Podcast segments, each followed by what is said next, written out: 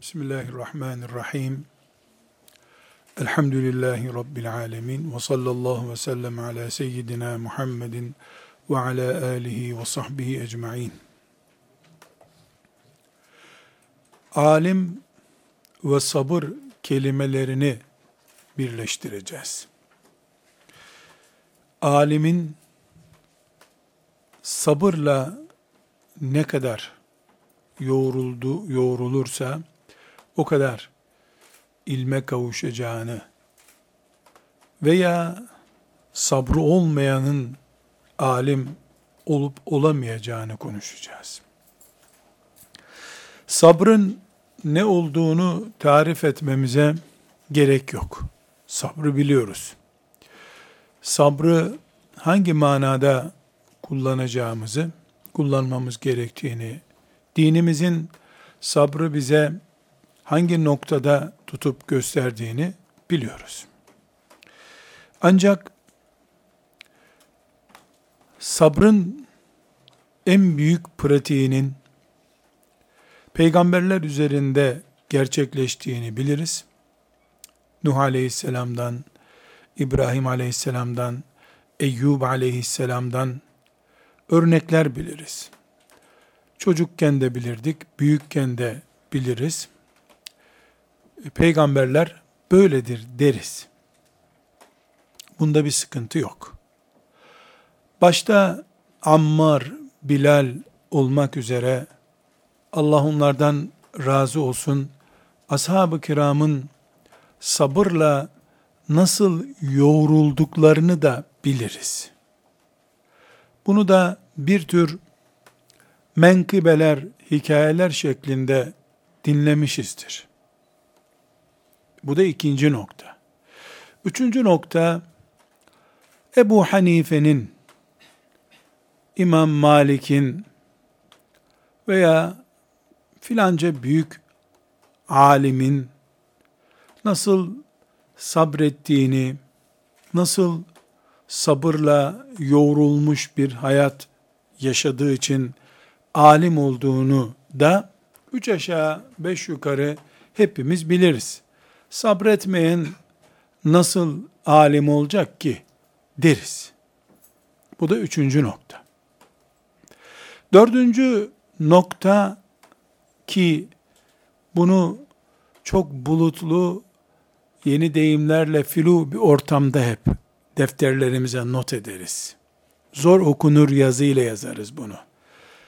Madem ki peygamberler, ashab, radıyallahu anhum ve ulema, sabırla yoğruldukları için, sabır ekmekleri, suları, yastıkları olduğu için alim oldular. İlmin hakkını anladılar. İlim onlara bir meslek haline geldi. O zaman Dördüncü maddemiz bizim. Ben de alim olmak istiyorsam çaresi yok. Ben de sabırla yoğrulmam lazım. Ben de biraz sonra inşallah ayrıntılarını konuşacağımız çeşitleriyle sabırı sabır sabır denen şeyi ekmek gibi, su gibi kendime ait bir şey görmem lazım ki ben de peygamberlerin, ashab-ı kiramın ve ulemanın sabrını kuşanıp alim olayım. Dördüncü madde de bu. Fakat bu dördüncü maddeyi yani peygamberlerin, ashabın, Ebu Hanifelerin sabır sayesinde kavuştuklarını, sabır sayesinde yükseldiklerini, sabır sayesinde Allah'ın rızasını elde ettiklerini biliyorum. Fakat bunu kendime uyarlamaya gelince, bu dördüncü maddede şöyle bir sorun çıkıyor. Evet onlar gerçek ama ben herhalde bunu kolayca hallederim. Onların kaderinde çile çekmek, sabretmek varmış. Biz farklıyız herhalde. Çünkü bizim yaratılışımız farklı gibi bir vesvese evham veya kuruntu bu zamanın insanını işgal etmiştir. Bu sebeple biz alim olmak en azından ilmi ve alimi tanımak isteyen kimse ona iki şey tavsiye ediyoruz. Birincisi senden önceki alimlerin yükseliş ve erdiklerine erme süreçlerini iyi öğreneceksin. İki, onların ulaştığı sonuçlara ulaşmak istiyorsan eğer, sen kendini onların sistemi dışında görmeyeceksin. Aradığın onların bulduğu ilim. Ulaşmak istediğin onların ulaştığı Allah'ın rızası. Ama sen özel olacaksın. Allah'ın özel kulu yoktur. Özel kulu olsaydı herhalde bu Resulullah sallallahu aleyhi ve sellem olurdu. İlk öğrenmesi bile Efendimizin Hıra'daki ilk öğrenmesi bile çetin oldu. Yorganına bürünüp evinde ürkerek günlerce kaldığı Kur'an'la sabit. Meşakkatsiz yani sabırla sonuçlanacak bir süreç yaşamadıkça peygamberler bile özel kul denirse eğer onlara denmesi mümkünken onlar bile özel bir hayat, özel bir lütuf görmediler Allah'tan. Ashab-ı kiram zaten görmedi. Ebu Hanife de çilenin çocuğudur. Ahmet bin Hanbel çilenin çocuğudur. Ebu Yusuf, Ebu Hanife'nin bursunun çocuğudur. Çilesiz ancak istidrace ulaşılabilir. İlme ulaşılmaz. İstidraç nedir? Allah'ın cehenneme çekmek için kurduğu tuzağa yakalanmak demektir. Bir tür farenin önüne onu yakalamak için konmuş peynir gibidir istidraç. Bu sebeple bizden öncekilerin başta peygamberler olmak üzere, daha sonra ashab-ı kiram ve daha sonra bu ümmetin büyük alimleri, müştehitleri, e, Allah dostu dediğimiz insanları sabırla nasıl yoğruldularsa aynı heyecanla, aynı umutla kim ilim istiyorsa o da sabırla oturup kalkmayı, sabırla yaşamayı, sabrı ekmek gibi, su gibi tüketmeyi öğrenecek. Şüphesiz, şüphesiz, herkese Allah'ın sabır imtihanı farklı olacak. Bilal'in sabır imtihanıyla Ebu Hureyre'nin sabır imtihanı aynı değildi. İmam Şafii'nin sabır imtihanıyla Ahmet bin Hanbel'in sabır imtihanı aynı değildi. Ebu Yusuf İmam Azam'ın talebesi, onun imtihanıyla İmam Azam'ın öbür talebesi olan İmam Muhammed'in sabır imtihanı aynı değildi. Ama herkes sonunda biraz sonra sayacağımız maddelerden birinde muhakkak sabır imtihanından geçecek birinde veya ikisinde veya üçünde herkes sabredebildiği kadar Allah'tan karşılık bulacaktır. Temenni ettiği kadar değil yazıp çizdiği kadar değil. Temennileri ve yazıp çizdikleri konuştuklarının sabra yansımışı kadar Allah'tan bulacaktır herkes. Kadın veya erkek, genç veya ihtiyar. Bu sebeple diyoruz ki, bu fani dünyada insanın hayatı zaten sabır için ortaya çıkarılmış bir değer. Nerede kaldı ki Allah'tan en büyük ecri bekleyen alimler, peygamberlerin varisleri durumundaki alimler, Peygamber aleyhisselam efendimizin nübüvvet hariç kişiliğinin, makamının varisi olan alimler herhalde çile ile yoğrulmuş bir hayat yaşayan, doğmadan babasının ölümüyle ortaya çıkmış bir çile mücadelesini 63 sene yaşamış peygamberin koltukta, keyfi yerinde, klimalı, sıkıntısız, stressiz vekili olamaz kimse. Olursa bu kazanç mıdır? Zarar mıdır? Ahirette ortaya çıkacak kadar karanlık bir kazanç olur. Evet, işkence çekmeyen, sıkıntıya tabi tutulmayan batmıştır, helak olmuştur diyemeyiz. Ama peygamber çileli bir hayat yaşadı diyoruz. Ebu Bekir çileli bir hayat yaşadı.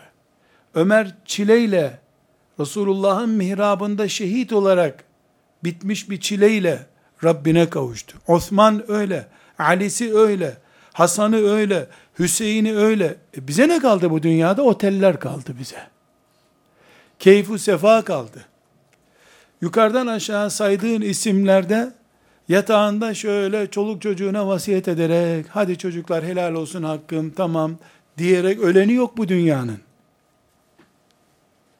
Ama beklentisi böyle olanlar var ve bunlar beklentilerine ulaşıyorlar. Bu gerçek değil. Hayatın bir yerine oturtulamaz bu. Bu sebeple elif cüzü öğrenir gibi yani elif, ba, ta, sa diye öğrenir gibi tecvid kurallarını öğrenir gibi metni muttasıldır, metni munfasıldır dediğimiz gibi sabır diye de bir ders öğrenmemiz lazım. Elbette Riyazu Salihin okuyanlar sabrı ilk konulardan biri olarak görecekler zaten. Hadis okuyan, İhya Ulumuddin'i ders veya evde e, okuma kitabı olarak kendisine tercih edenler sabırla ilgili konular okuyacaklar. Ama burada biz ilim yolunun yolcuları olarak inşallah böyle temenni ediyoruz. Rabbimiz bizi ilim yolcusu kabul buyursun diye. Böyle beklentisi olan birileri olarak istiyoruz ki bunu bizden öncekiler üzerinden bizden öncekilerin yaşadıkları üzerinden canlı izleyelim. Ebu Hanife'nin, İmam Şafii'nin, Ahmet bin Hanbel'in, Malik bin Enes'in ve diğer ulemanın, müştehitlerin çilesini en azından bilelim. Gittiğimiz yolun, güzergahın şartlarını öğrenmiş oluruz. Bunu öğrenmek bize gerçeklerle yüz yüze gelmeyi sağlar. Gerçeklerle yüz yüze kalırız. Bu böyledir. Elbette ve elbette sözlerin başında şunu konuşmamız lazım. Kesinlikle Allah'tan bela istenmez. Sabredecek bir şeyler ver ya Rabbi denmez. Caiz değil bu. Bunu istedin mi? O gelen şey senin sabretmen gereken şey değil, tuzağın olur bu sefer. Allah'tan bela istemek caiz değil. Ama gelene sabretmek farz. Bu sebeple biz Ebu Hanife olmak için yahu birisi bize Yargıtay Başkanlığı teklif etse de biz de yok desek de karşılığında da bizi bir zindana atsalar da zindanda şehit olsak da asrın Ebu Hanifesi diye adımız çıksa böyle diye filmlerde olur. Hayat böyle değil. Rabbin sana işte Yargıtay Başkanlığı Ebu Hanife'ye teklif edildiği gibi Yargıtay Başkanlığı değil de filan yerde öğretim üyeliği teklif eder. Sen hala Yargıtay Başkanlığı beklersin. Halbuki Ebu Hanife'nin karşısına konan imtihan nesnesi senin karşına da kondu sen onu kaybettin anlayamazsın. Çünkü sen Ebu Hanife değilsin. Malik bin Enes değilsin. Sen sensin. Senin imtihanın da senin imtihanındır. Malik bin Enes'in imtihanı da Malik bin Enes'in imtihanıydı. Ebu Hanife rahmetullahi aleyhin imtihanı da Ebu Hanife'nin imtihanıydı. Birbirimizin kasesindeki çorbaya bakarak değil, kendi çorbamıza bakarak yaşamak zorundayız. Bunun için Ebu Hanife'den bir söz naklederek bu bölüme başlamak istiyorum. Alimi ve sabrı konuşacağımız derse. Diyor ki Ebu Hanife akla ne getirir? Ebu Hanife demek fıkıh demek. Yani Kur'an ve sünnet ilminin e, pratiği demek olan fıkıh Ebu Hanife demektir. Fıkhın babası Ebu Hanife deyim yerindeyse. Bakın ne diyor? Alimlerin hayat hikayelerini dinlemek bana bir fıkıh ilminde bir konuyu çözmekten daha değerli gelir diyor. Alimlerin hikayelerini dinlemek, yani alimlere ait nasıl yaşadılar, nasıl ettiler, işte bizim sabır dediğimiz e, konuları dinlemek benim için bir fıkıh konusunu öğrenmekten daha değerlidir. Neden? Çünkü Ebu Hanife rahmetullahi aleyh kendinden önceki birisinin hikaye dediğimiz hikaye masal manasında değil yani yaşadığı olay demek. Şahsın olayını dinlemeyi pratik bir ilim olarak görüyor. Fıkıh ise teori bir ilimdir. Teorinin pratiğe dönüştürülmesi bir zaman alacak. Onun zihninde. Ama kendinden önceki bir alimin hayatını dinlediğinde hazır malzemedir, kullanılır malzemedir Ebu Hanife için rahmetullahi aleyh. Biz de Ebu Hanife böyle düşünüyorduysa 1250 sene önce 1250 sene önce Ebu Hanife böyle düşünüyordu. Rahmetullahi aleyh. Biz bugün ki Ebu Hanife'den sonra on binlerce alim, ilim talebesi bu yolda mesafe kat etti. Bizim hayda hay onların yaşanmış hayat hikayelerine ihtiyacımız vardır. Bu sebeple e, bir hususa dikkatinizi çekmek istiyorum kardeşlerim. Bu bir dipnot olarak bunu alabilirsiniz. Direkt konumuzla alakalı değil. Tasavvufun ve tasavvufun halkça adı olan tarikatın, tarikat aslında tasavvufun çalışma sistemine verilen isim. Tasavvufun veya tarikatın insanlar üzerindeki en önemli etki veya eğitim unsuru öncekilerin hikayeleridir. Şeyh Efendi İhya-i Ulumuddin okutarak müritlerini ihya etmez. İhya'yı kendisi okur. Çünkü insanlar İhya-i Ulumuddin'den binlerce sayfa okuyup nasıl iyi bir Müslüman olacaklarını öğrenene kadar şeyhin elinden kaçar onlar zaten. Bu neye benziyor biliyor musunuz? Öğlende ekmek lazım. Saat 9. 12'de ekmek lazım. Ne yapacağım? Doğru düzlük bir araziye. Buğday ekelim. Yetiştirelim buğdayı. Harmanlayalım. Değirmene götürelim. Öğütelim. Un yapalım hamur yapalım, bir gün mayalansın, fırına koyalım, pişirelim, yiyelim, doyalım. İhya Ulumuddin'den, Bukhari'den, Bakara suresinden ders yapmak budur. Bu saat 9, 12'de sofra kuracaksın. Ne zaman ekeceksin? 6 ay sonra bitecek buğday. 300 tane öyle geçer o arada.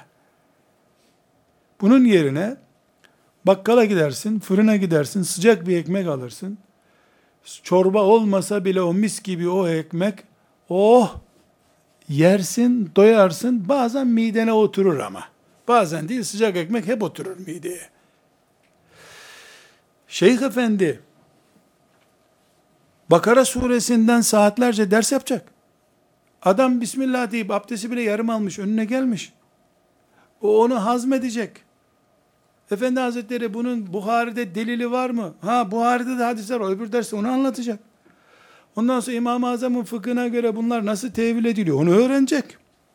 O adam dinden gitti, imandan gitti o zamana kadar. Bunun yerine senden önce filanca vardı, filanca şeyhin önüne çıkmıştı, o ona şöyle demişti, şöyle olmuştu, hazır ekmek o. Tasavvuf, öncekilerin faziletleri ve bir tür harikulade denecek meziyetleri ekmek gibi pişirilip müridanın önüne konduğu için çabuk sonuç veren bir eğitim sistemidir. Bir tarikata giren üç gün sonra sistem değiştirmiş hale gelir. Sakalını bırakar, bıyığını kısaltır, sarık sarar, cübbesini giyer, şalvarını giyer, tırnaklarını uzun keser, iki büklüm olur, selam verir. Bir talebeyi medreseye koyarsın, bir ay, bir sene, iki sene, hala bizim çocuk abdest alacak. Yani bizim çocuk abdest almayı öğrenecek de, tırnak kesmeyi öğrenecek. Koca üç senedir medresede ayakta bevleder, üstüne kirletir. Ha, Nurul Eza ezberlemiş o arada. Çünkü bu buğday ekilmiş. Ekilmiş buğday harmanlanacak, ekmek yapılacak çok zaman var. Ama sonunda şimdi talebeyken şöyle şöyle yanlışları yapan adam sonunda insanlığın önünde rehber biri olur. Çünkü o hazır pişmiş mideye oturacak bir sıcak ekmek değildir. Tarladan alın teriyle ve yorgunlukla biçilmiş, fırınlanmış, pişirilmiş vesaire ekmektir o.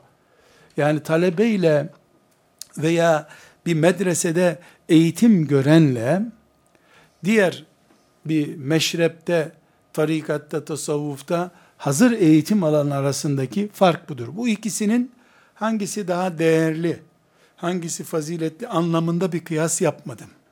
O bakımdan söylemiyorum bunu. Buradaki söyleme nedenim, bir tasavvufta 3 ayda nasıl evliya oluyor bir adam, bir medresede 3 sene sonra niye bir şey değişmiyor bir adamda? Bundan dolayı. Çünkü Ekim ayında tarlaya buğdayı ekersin, Ekim, Kasım, Aralık, Ocak, Şubat'ta üstünde kar var. Hiçbir şey görünmüyor. Mart'ta karlar erir, çamur sadece. Nisan'da filizlenmeye başlar. Mayıs'ta üzerinden 6 ay geçmiş, 7 ay geçmiş, Mayıs'ta başak olur. Haziran'da harman olur. Sılaya kaldırırsın. Ee, ondan sonra değirmene gider, un olur, çuvallanır. Oradan fırına gidecek, hamur olacak. Orada da bir gün bekleyecek, mayalanacak çünkü. Mayalanacak, ondan sonra şişecek, fırına konacak, yenecek, tam bir sene. Bir sene.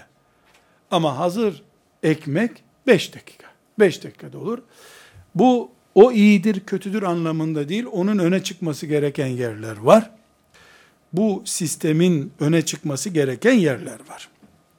Tasavvuf, pratik başkalarının üzerinde tatbik edilmiş sonuçları verdiği için, teheccüde kalkanın ne kadar hızlı bir şekilde yükseldiğini öğrettiği için, onu dinleyen öbür gün taklit etmeye başlar, teheccüde kalkar. Ama teheccüdle ilgili 50 tane hadisi şerifi okuyacak sahih mi? Bunlar zayıf hadis mi? Bunun hakkında filan mezhep ne dedi, filanca ne dedi bunu öğrenecek. Önce bir kafası karışır onun. Şöyle bir güzel sabah namazına da kalkmaz bir daha ders çalıştığı için. O sabah namazını da kaybeder. Sonra günü gelince karlar kalktığında, çamur gittiğinde, buğday başak olduğunda o öğrendiği ilmin sonucunu görür ve işe yarar onlar. İki sistem arasında bu fark var. Biz e, tasavvufun bu sistemi zararlıdır veya yararlıdır demiyoruz. Ama bu örneklemeyi şundan dolayı yaptık. Önceki alimlerin, ilim yolcularının, ilmi cihat olarak, Müslümanlığının gereği olarak görenlerin, Ebu Hanifelerin, Ahmet bin Hanbellerin ve bütün ümmeti Muhammed'in ilim adamlarının hikayeleri, inşallah bu ve bundan sonraki derste örneklerini okuyacağız. Bu hikayeleri dinlememiz ki uydurma hikayeye hikaye demiyoruz. Yani masal manasında değil. Arapça hikaye bir insanın başından geçen bir olay demektir. Türkçe'ye masa başında yazılmış e, senaryo anlamında geçmiş bir kelime bu. Biz bu hikayeleri bizden öncekilerin üzerinden hızlı eğitim yapabilmek için dinleyeceğiz. Dinliyoruz inşallah. Aynısını yaşamamız şart değil ama basite almamız da doğru değil. Yani ben de filanca zat biraz sonra örnekler göreceğiz. Şöyle şöyle yapmış. Aynısını ben de yapayım dememizin bir manası yok. Rabbim beni bana göre imtihan edecek. Benim şartlarım farklı. Bu zamanda ben yaratıldım. Bu zamanın imtihanına tabi tutulacağım demek zorundayız. Kardeşler, bu konuda ümmeti Muhammed'in geçmişinin birinci, ikinci asra ait, hatta üçüncü asra ait ki bu ümmetin altın asrı birinci, ikinci, üçüncü asırdır. O altının da işte saf altın birinci asırdır. 22 ayar diyelim 18 ayar böyle iniyor aşağı doğru. Bize gelince herhalde eksi 20 mi oldu ne olduysa altın ayarımız. Ama gidiyor. Allah sonumuzu hayır etsin. İnşallah ilk nesli imrenerek izlediğimiz için Rabbimiz bizde de biraz ayarımızı yükseltir diye niyaz ederiz. Bu dönemlere ait bu sözünü ettiğimiz ilim adamlarının, Allah dostlarının e, hayat hikayelerinin yazıldığı en değerli kitap Ebu Nuaym el-İsfahani'nin Hilyetül Evliya isimli kitabıdır. Hilyetül Evliya çok değerli bir kitaptır. Yüzlerce hadisi şerif sadece Hilyetül Evliya'da bulunabilir. Ebu Nuaym el-İsfahani kıyamet günü inşallah ümmeti Muhammed'in bu altın asırlarını e, bugünlere taşımanın gururu ile dirilecek diye imreniyorum. İmreniyorum.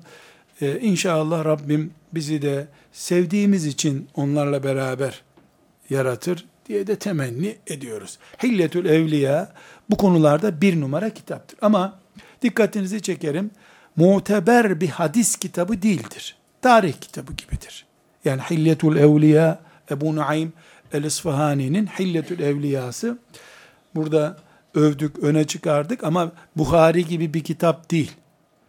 Artısı eksisi olan, bazı bilgileri yanlış aktardığı, bazılarını tam aktardığı bir kitaptır. Onun içindeki bilgileri daha sonraki alimler tahkik etmişler. Yani ne kadar aslı var, ne kadar yok incelemişler. Binaenaleyh o incelemeye göre yorumlamak gerekiyor. Hilletül Evliya. Daha sonra 5. asrın alimlerinden olan Ebul Farac İbnül Cevzi bu kitabı e, özetlemiş. Bu kitap 10 cilt büyük bir kitaptır. E, İbnül Cevzi bunu sıfatus safve sıfatus safve e, iyilerin özellikleri diye tercüme edebiliriz bu ismi. Sıfatus safve diye özetlemiş. Bu sıfatus safve yani daha iyisi olmayacak kadar değerli bir kitaptır. E, maalesef Türkçesi her iki kitabında Hilletül Evliya'nın da Sıfatü Safvan'ın da Türkçesi olup olmadığını bilmiyorum. Daha doğrusu bugüne kadar bu isimle elime geçmedi. Ama Arapça olarak Hilletül Evliya, daha sonra da Sıfatü Safve bu konuların e, en değerli kaynağıdır. Bilhassa Sıfatü Safve İbnül Cevzi muhaddis bir insan olduğu için e, güvenilirlik bakımından Hilyetül Evliya'dan daha değerli bir kitaptır.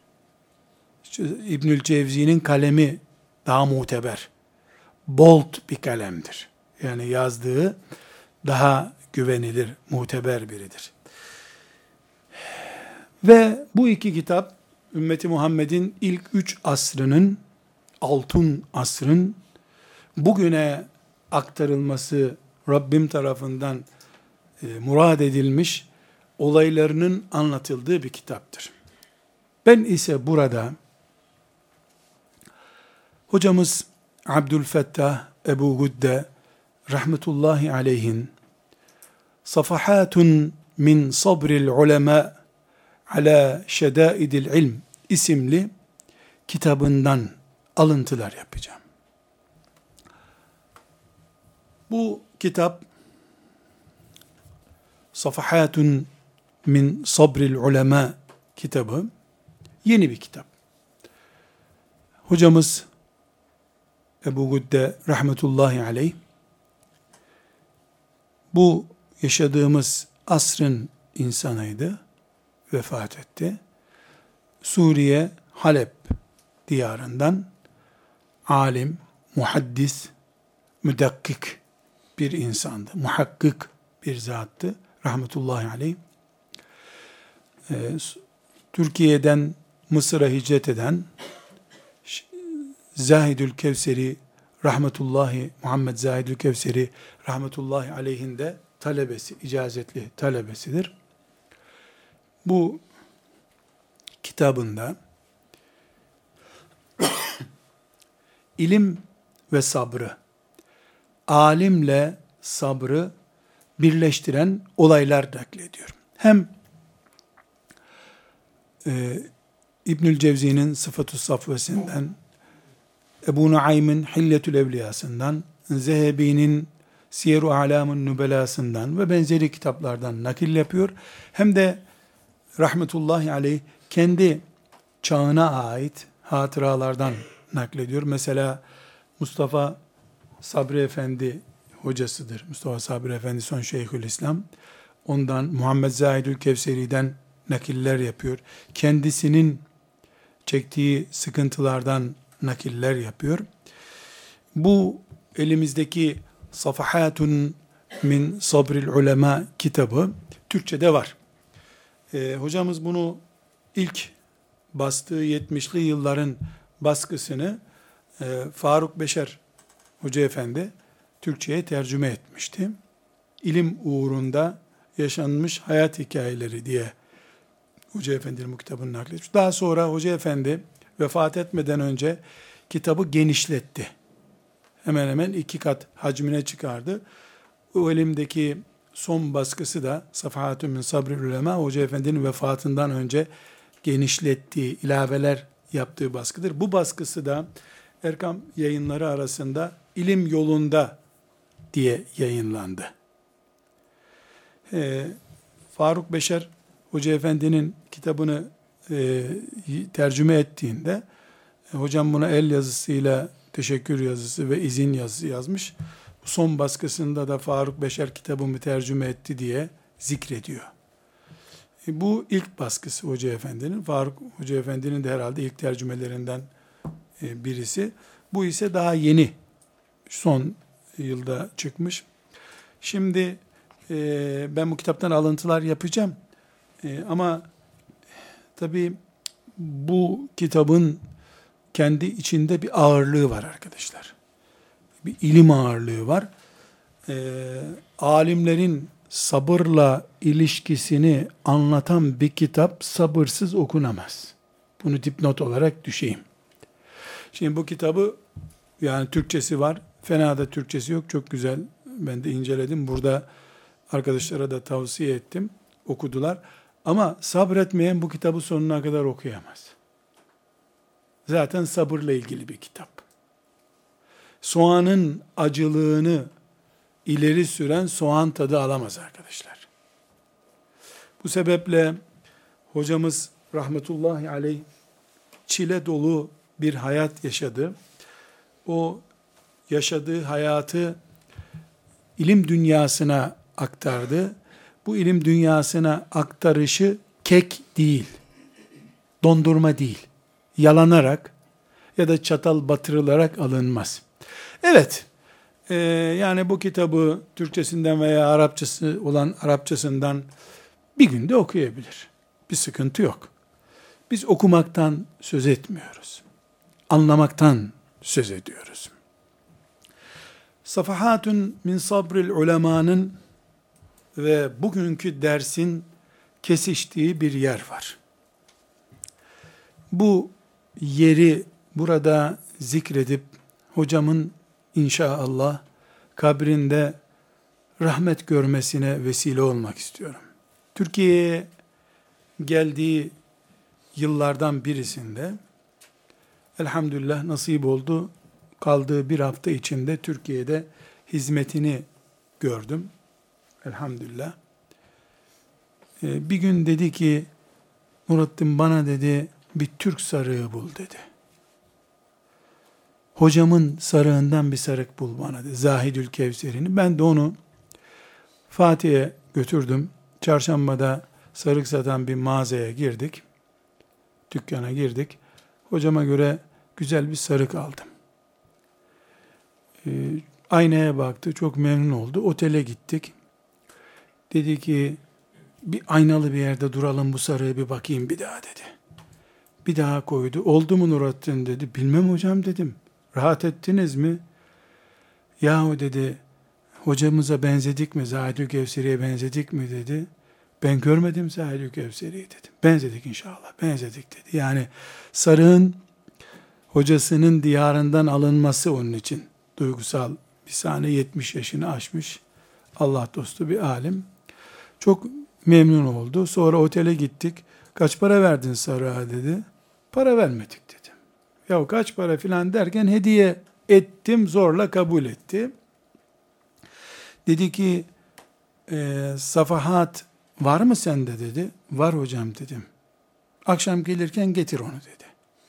Tamam hocam dedim. Gittim işte e, onu bir yere bıraktım. Sonra ben eve gittim. E, safahatı aldım geldim. Otelde Safahat'ın ilk sayfasına dedi ki Nurattin dedi bu sarıkla hocamın sarığıyla beni buluşturdun dedi. Sanki bulunmaz bir şey gibi işte nasip meselesi. Her yer sarık dolu. Onunki başka bir duygu. Ben dedi bu safahatı Türkiye'de okutmaya, ders yapmaya icazet vereyim sana. Bu sana hatıram olsun dedi. İlk sayfasına da bunları yazdı. İşte Nurattin Hilmioğlu Nurattin Yıldız'a e, bu kitabı okumayı, okutmayı icazet verdim diye rahmetullahi aleyh yazdı hocam. Allah rahmet eylesin. Ondan önce kitabı okumuştum. Ondan sonra baktım kitap daha güzelmiş. O öyle yazdıktan sonra daha güzel oldu. Bu dersi yapmak için de iki defa daha okudum kitabı. Baştan sona elhamdülillah notlar tuttum. Tamamını okumamız burada mümkün değil. İki şeyden dolayı mümkün değil. En az 10 ders ayırmamız lazım bu kitabı o zaman.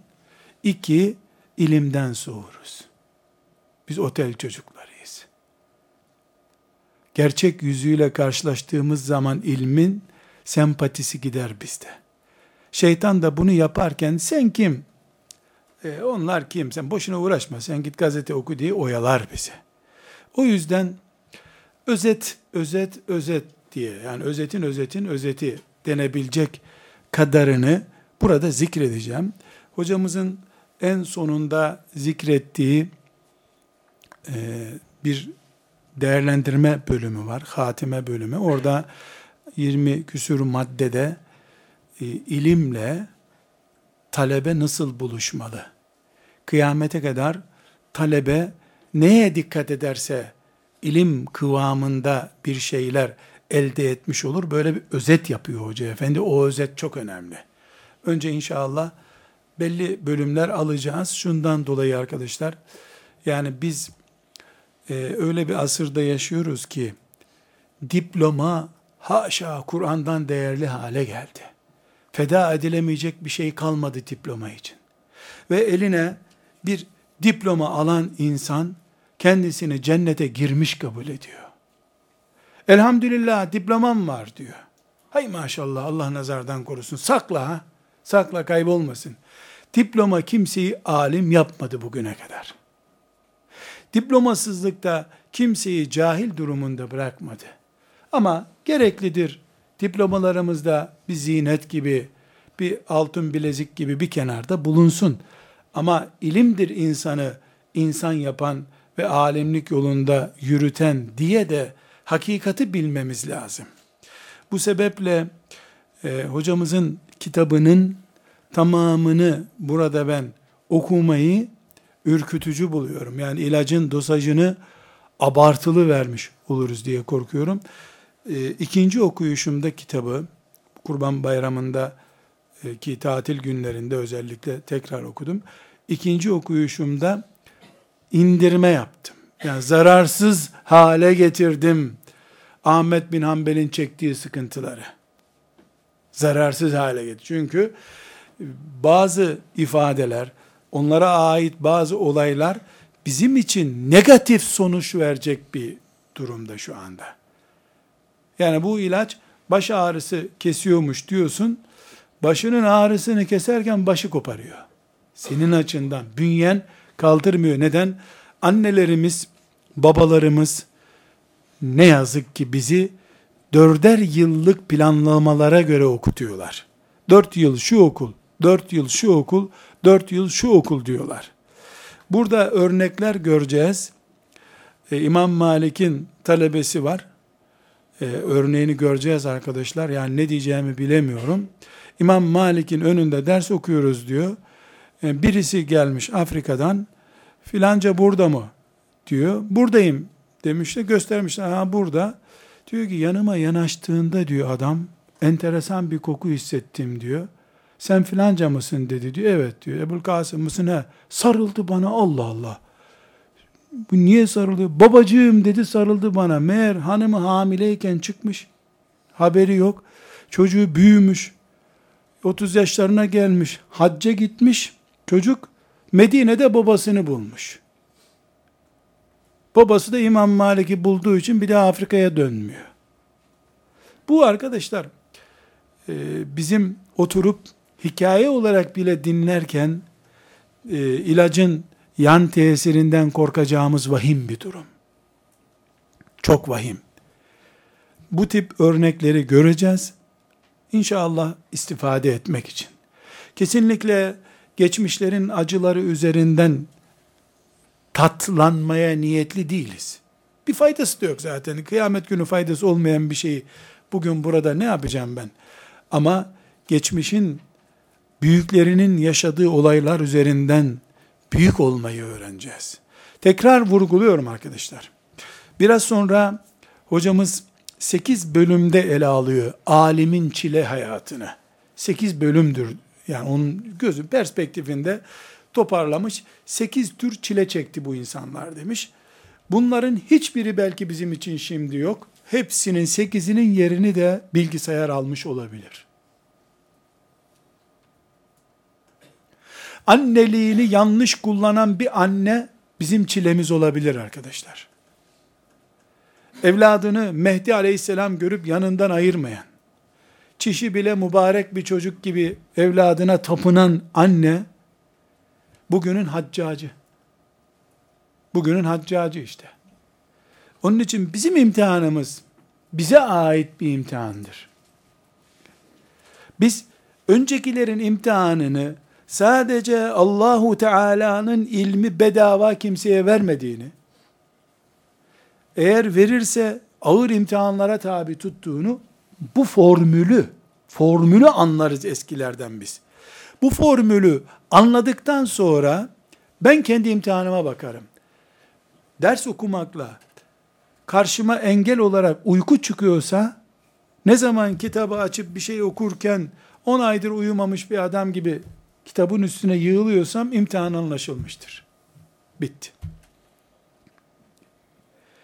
Derse başladın bir hafta sonra hemen evlenmem lazım. Yoksa çıldırıyorum diyorsan mesele anlaşılmıştır. Şeytan karşına evliliği çıkardı. Bu haram değil. Ama alim olmak da farz değil. Herkese nasip değil bu. İlk testte aşağı düştüm. Duymuştum ne kadar doğrudur bilmiyorum. Pilotluk sınavı önce fiziksel yapılırmış. Pilotu böyle kafasından aşağı tutarlarmış. Saatlerce tutarlar, böyle çevirirler. Yani hava şartlarında midesi bulanıp bulanmadığına bakıyorlar. Ters dönünce bağırmaya başladı mı evinde istirahat et derlermiş. Bir daha pilot olma diye. E, her şeyin bir imtihan çeşidi var. allah Teala da alimlik maratonuna talip bir kulu imtihan edecek. Ama bu imtihanı nasıl yapacak? Nasıl murad ederse. Bu zamanda bilgisayar mıdır? Cep telefonu mudur? Twitter adresi midir? Arkadaş muhabbeti midir? Bilmem onu.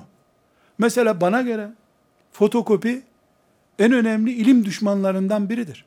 Ses kayıt cihazları, şu sistem büyük ilim düşmanıdır. Neden? Eğer hocanın konuştuğunu 40 öğrenciden iki kişi not alıyorsa kimse not yazmıyor.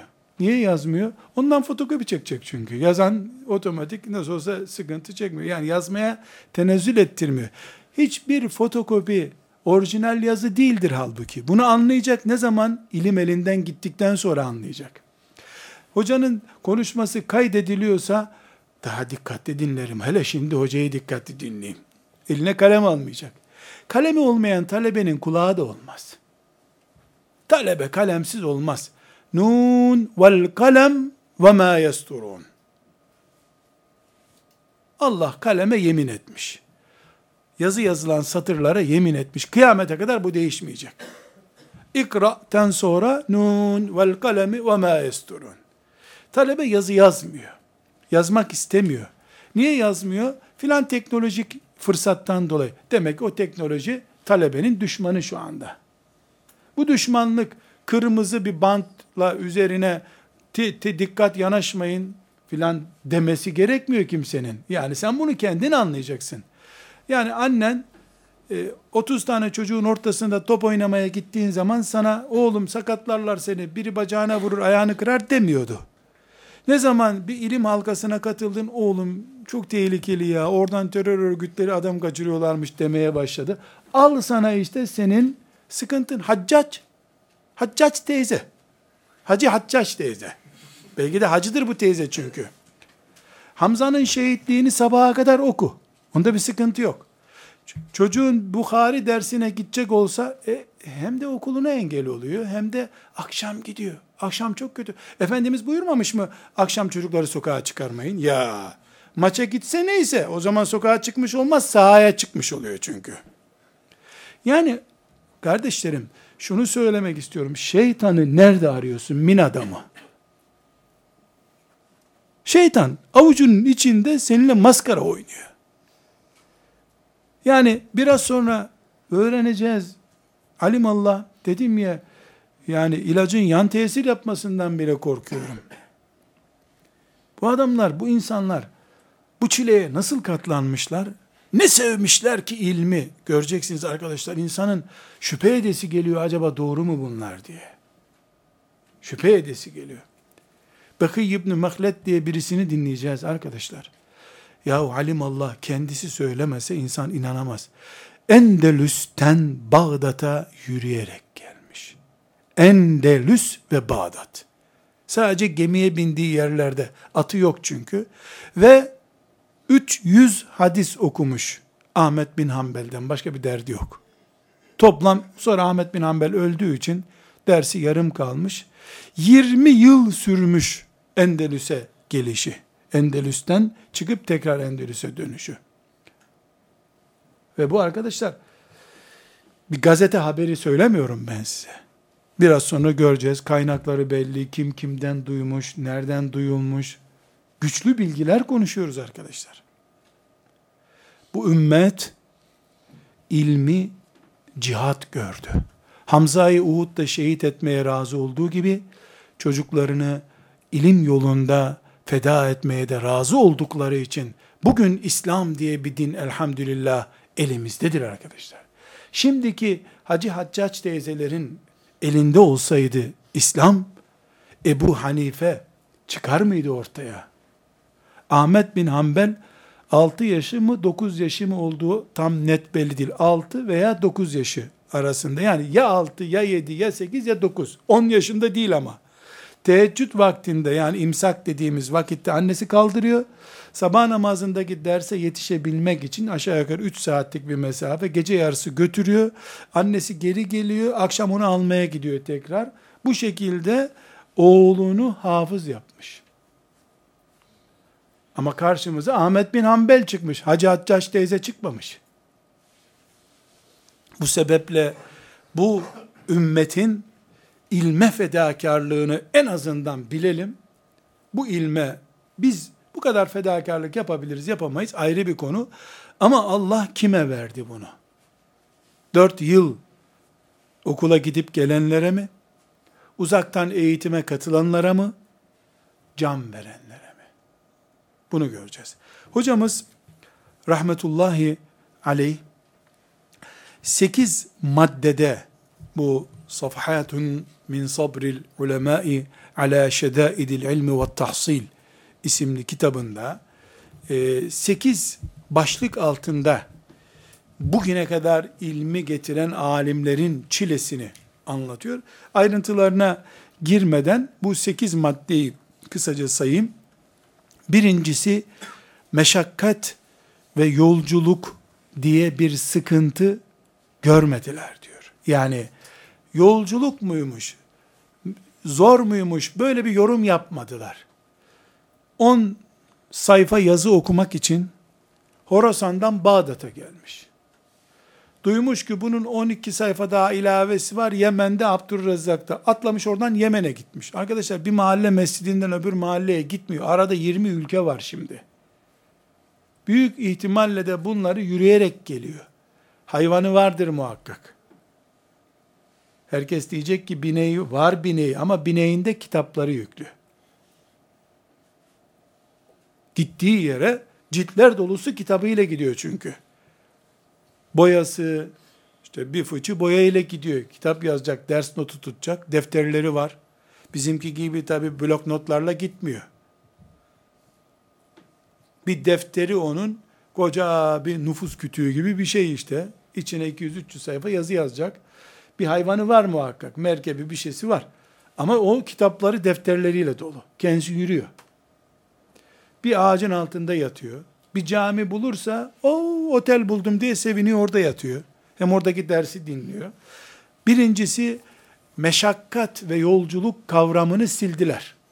Meşakkat diye bir kelime yok. İlim mi ilim? Meşakkat değil onun için o.